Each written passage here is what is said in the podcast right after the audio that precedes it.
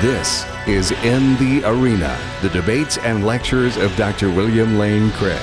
For more, go to reasonablefaith.org. Well, uh, hello, welcome. My name is Sam Leeper, and I'm a teacher of philosophy and theology in the south of the in the south of England at a school called Canford. I'm absolutely delighted to be talking to Dr. William Lane Craig.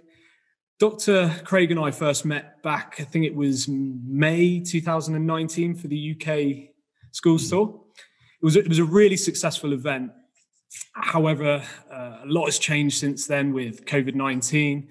Many pupils' education has been affected across the world, with many having to study at home online. Recently, I decided to reach out to Dr. Craig to see if he was willing to do a recorded online interview, which can be used as a resource. And, and luckily, he said yes. So thank you so much for that.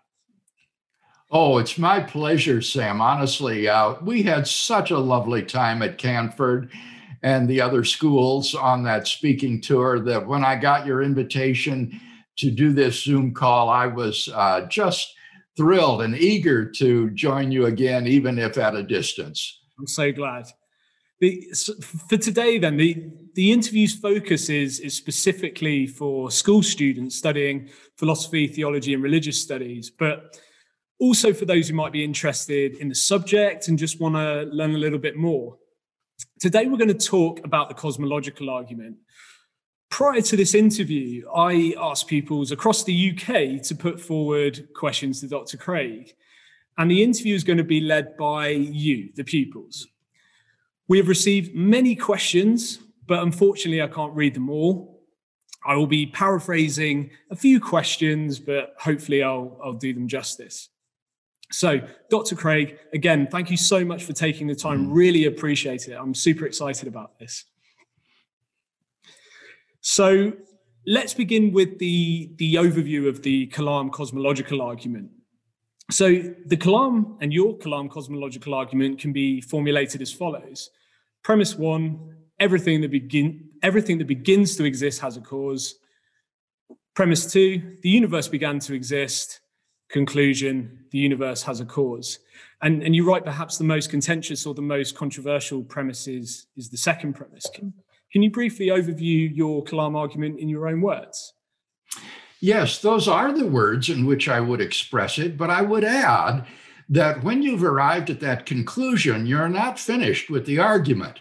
The final step then is to do a conceptual analysis of what it is to be a cause of the universe and a number of very striking properties of this cause come out of such an analysis. It can be shown, I think, that this cause is uncaused, beginningless, timeless, spaceless, immaterial, enormously powerful, and personal. Uh, and therefore, the argument has great uh, theistic significance. Now, in defending the premises of the argument in support of the first premise, I offer three arguments uh, that could be summarized as follows. One, um, something cannot come into being out of nothing. Uh, and therefore, if something begins to exist, it has a cause. Secondly, if things could come into being uh, out of nothing, then it's inexplicable why just anything and everything doesn't come into being uncaused. And then, thirdly, would be an inductive argument based upon our experience of things that begin to exist. They inevitably have causes. The premise is constantly verified and never falsified. And so I think we have good reasons to believe the first premise. With regard to the second premise, I offer four independent arguments two philosophical and two scientific.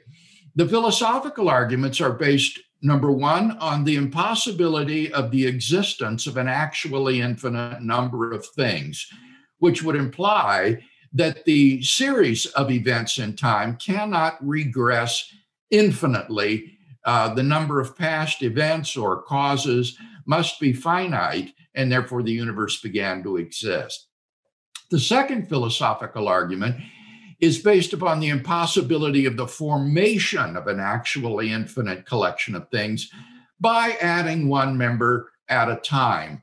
You, you cannot complete an infinite series by successive addition. Uh, and yet, that is the way the series of past events was formed, one event occurring on the heels of another. It follows, therefore, that the universe must have begun to exist. As for the two scientific confirmations, the first would be based upon the expansion of the universe, which points to an absolute beginning of the universe uh, around 14 billion years ago.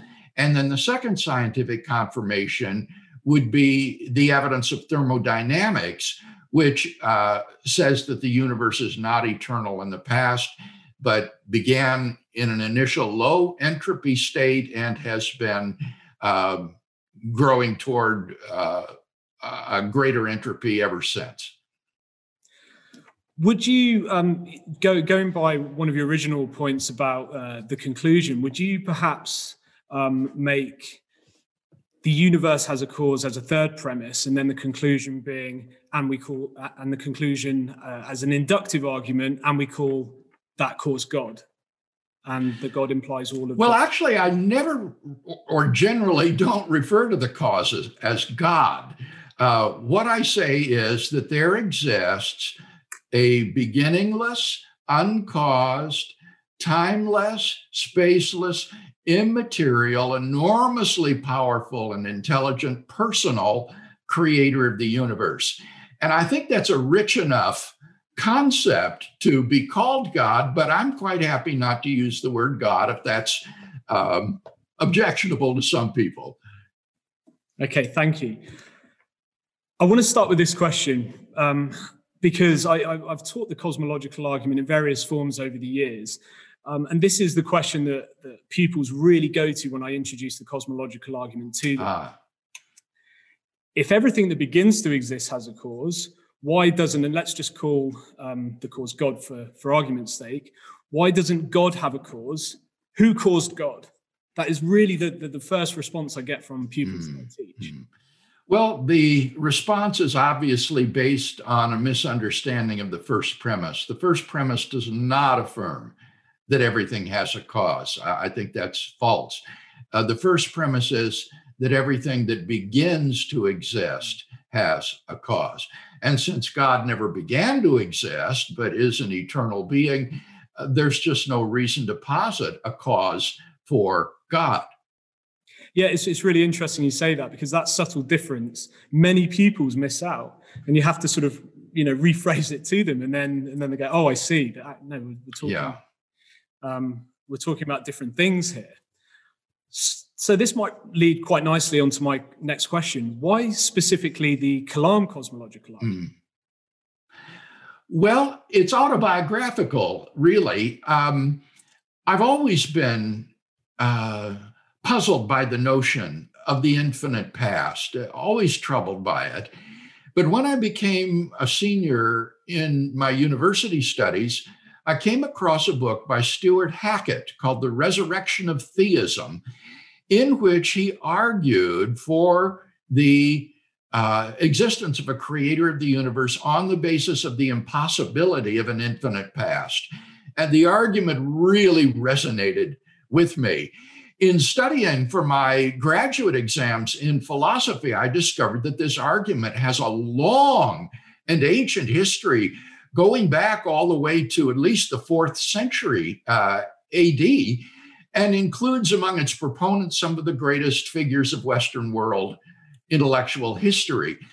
And so I thought at that time, I have got to come to peace with this argument. Is this really a sound argument or not. If I ever do a PhD in philosophy, I want to write on this subject. And so that was what I did. I applied to do my doctoral work in philosophy at the University of Birmingham under John Hick, writing on this argument. And it was a tremendous experience. Three books came out of that study, uh, and an argument that I have since defended in professional publications and in debates on university campuses over the years. And, and John Hick equally is a thinker that we we cover in many exam boards here in the UK as well. Mm. It's really yes. interesting to for, for pupils to see that connection as well. when it when it comes to um, the cosmological argument and pupils being taught the cosmological argument, different exam boards cover many different cosmological arguments. As you mentioned, there's there's um, a lot has cropped up throughout history. For instance, the exam board that my school follows covers Aquinas' third way for contingency and necessity. And student Nat Merrill asks, do you find Aquinas' argument for contingency and necessity convincing? I don't find Thomas's formulation of the contingency argument persuasive. It is based upon a lot of heavy duty metaphysical assumptions from Aristotle that I think are, are too heavy to take on board. Um, and therefore, I prefer the version of the contingency argument that Gottfried Wilhelm Leibniz offered. Uh, so, yes, I do like the contingency argument very much, um, but I prefer a Leibnizian as opposed to a Thomist formulation of it.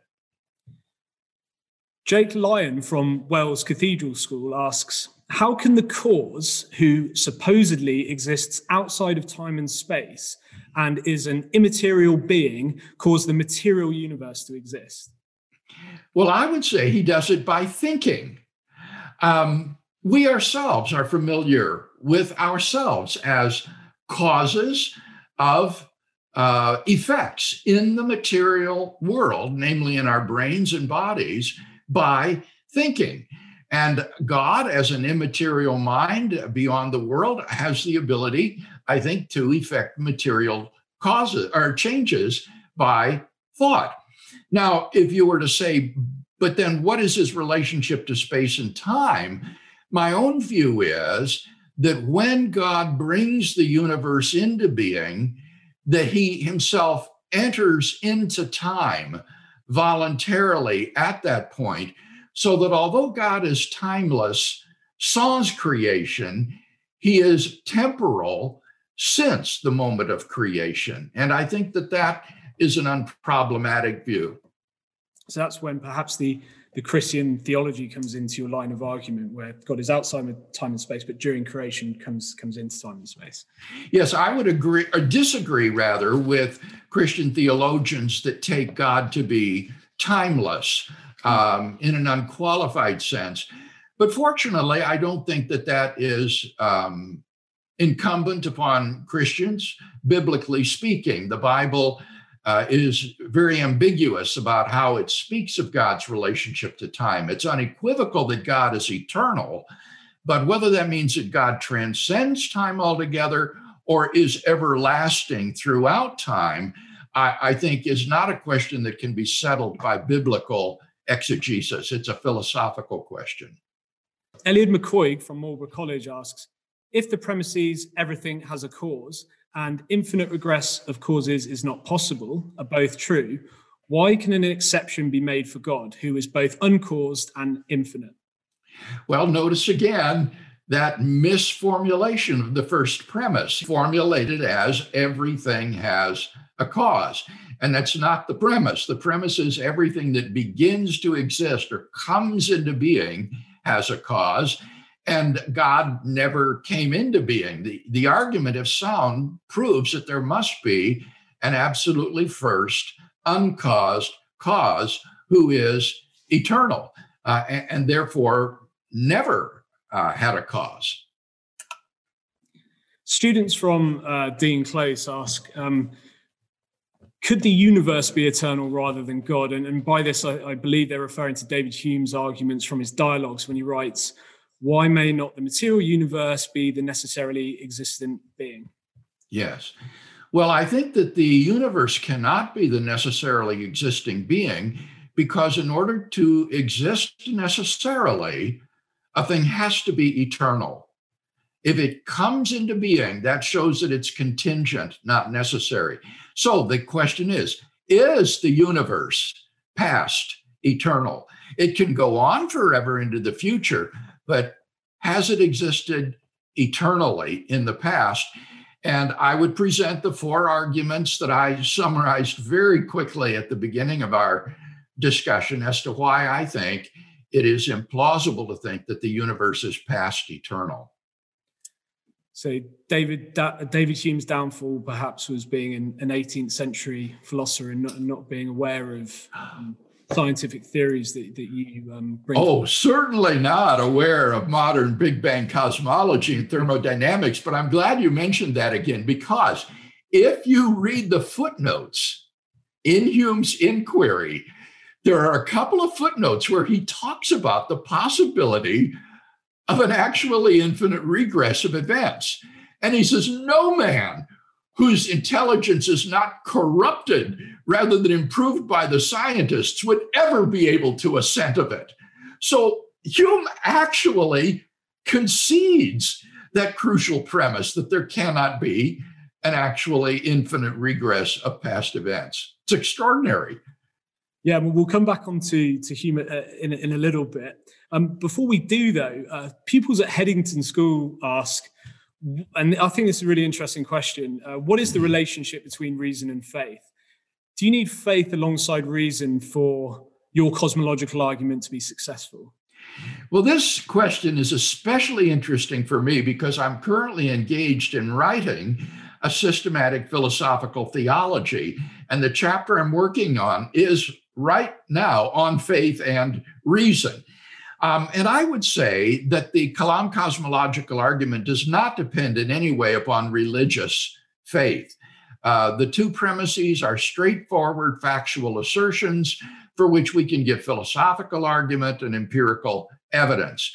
Uh, I think that faith is trusting in what you have good reason to believe is true.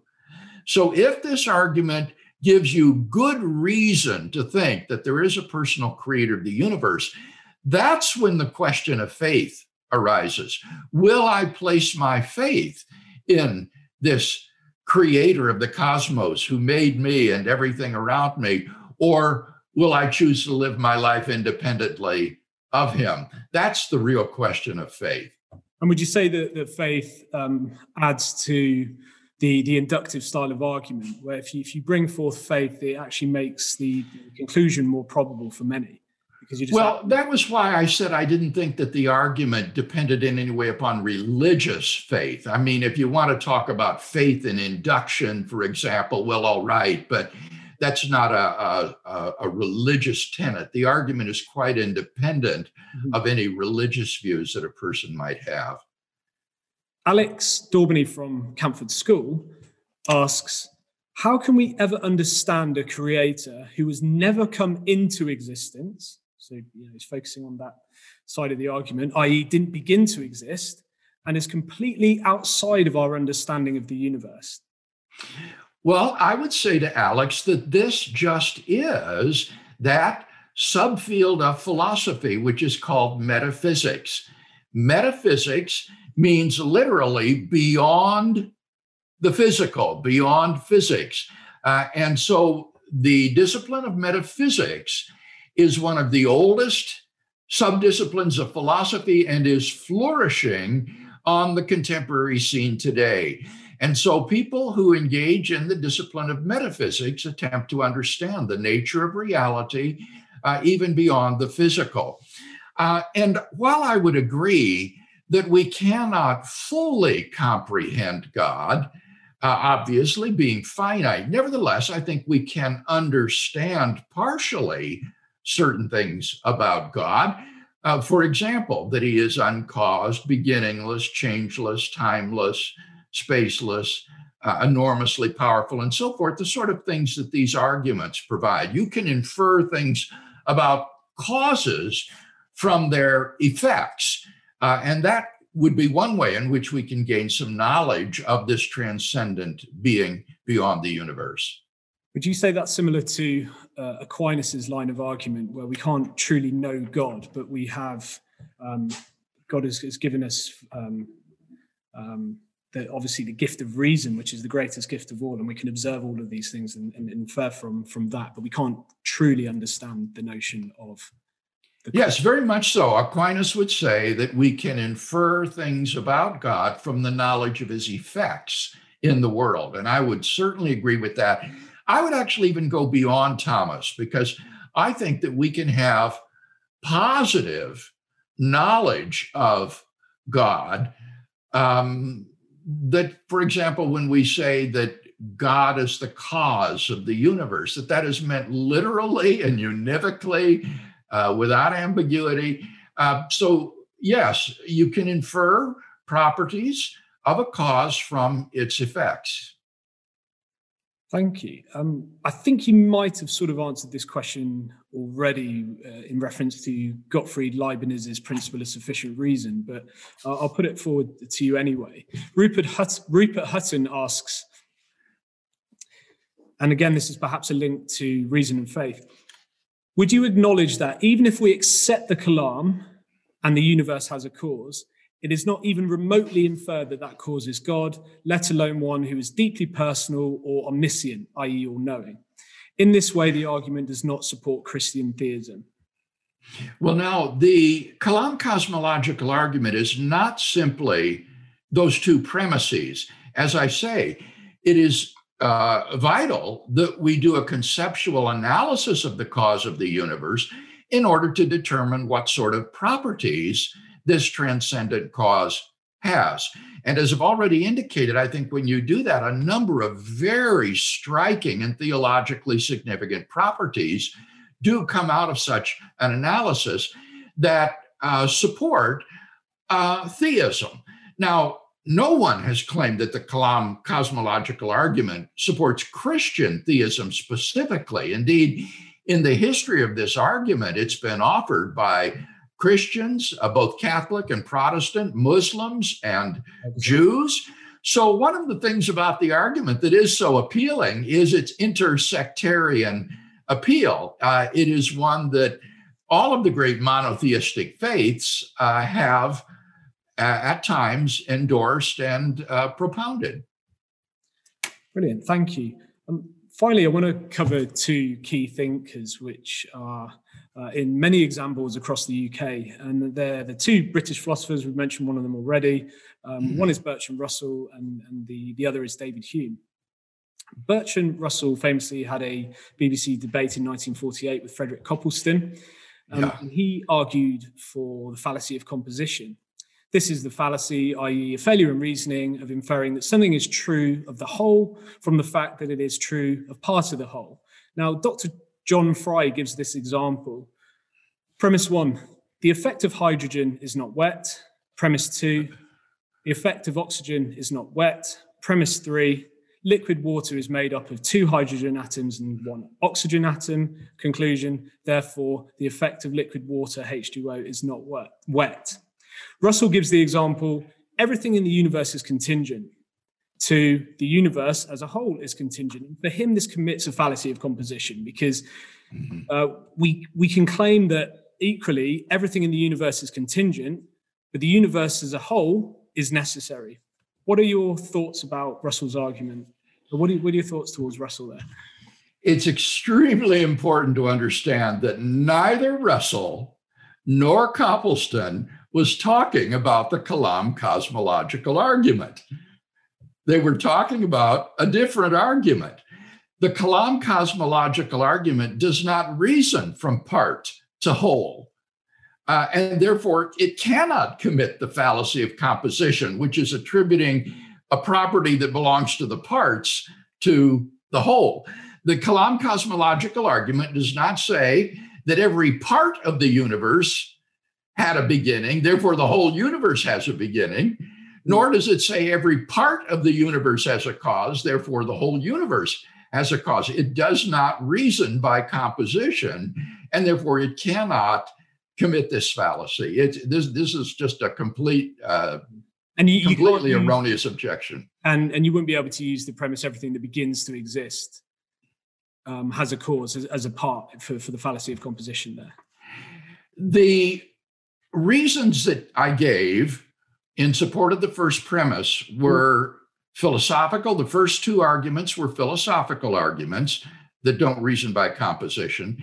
The third one was an inductive argument uh, from our inductive sampling of things that begin to exist, and we see that they have causes.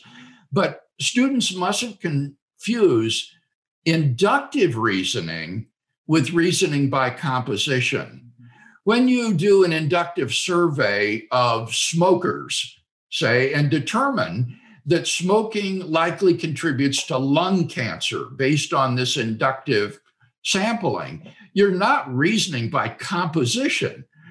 Uh, you know, from one smoker to some big smoker or something like that. So, inductive reasoning, again, isn't reasoning by composition. And that third argument in favor of there being a cause of the universe is based upon inductive reasoning, not composition. Brilliant, thank you. And and and finally, Hume, uh, and this is more this is more about um, uh, the conclusion of necessary existence. Uh, Hume and Russell actually both reject the claim that any being can be necessary assuming that God's existence is logically necessary, i.e., it'd be a contradiction for God not to exist. Would, would you say that's true for yourself in your argument? Well, actually, it's noteworthy that the Kalam cosmological argument does not infer that this cause of the universe is metaphysically necessary. Okay, so it doesn't take a stand on this issue, simply just that such a being exists. Now, I am inclined to think that both of the premises in the argument are metaphysically necessary and that therefore the conclusion is metaphysically necessary as well. Mm-hmm. But that's not that's not part of the argument as as stated. Now, what I would say in response to the question is that this is one of the most important respects in which philosophy in the late 20th century has really changed from the way it was before. As a result of the work of philosophers like Saul Kripke on possible world semantics, um, it has been realized that there is a distinction between metaphysical possibility and necessity and strict logical possibility and necessity. Uh, one of the best illustrations of the difference between the two is um, that the statement, the prime minister is a prime number. Now, that's metaphysically impossible for the prime minister to be a prime number, but there's no strict logical contradiction in that statement. Uh, similarly, uh, you can have metaphysically necessary truths, uh, the contrary to, or the, the negation of which do not involve a strict logical contradiction. So, for example, uh, think of the desk at which you're seated. The proposition, this desk is made of ice, is not metaphysically possible. If you had an ice desk that was exactly the same size and configuration as your desk, it wouldn't be the same desk as your wooden desk. Um, and yet there's no logical contradiction in saying this desk could have been made of ice. So we uh, have learned now to distinguish between strict logical necessity and possibility and metaphysical possibility and necessity. And if the Kalam cosmological argument leads to the existence of a metaphysically necessary being, it would be a being whose necessary existence is metaphysically necessary, uh, and therefore the statement God does not exist uh, would not involve a logical contradiction, but it would still be metaphysically impossible. Yeah, there we go. You can certainly uh, use those examples to to counter argue David Hume's criticism of um, necessary existence in in his dialogues, where where he argues, well, you can think of God not existing, therefore it cannot be necessary um, you, you, can't think of a bachelor not being married. So I, I think that is a counter argument. Be really uh, great to, to to to use in, in essays if, if you're writing an essay or, or just to to think of. Uh, I, I certainly argue that um, we should, you know, m- pretty much every example should be using the the kalam, which is certainly my favorite version of the cosmological argument as as the starting point. Good. It is um, uh, you know it has it certainly has as, as the most rigor out of all of the other cosmological arguments, no doubt. Dr. Craig, thank you so much. I really, really appreciate your time. I hope everyone listening found the video to be informative and, and hopefully we can do something like this again soon. Well, thank you very much, Sam. And I wish all the students who have uh, joined us today best wishes in their further studies. For more, go to reasonablefaith.org.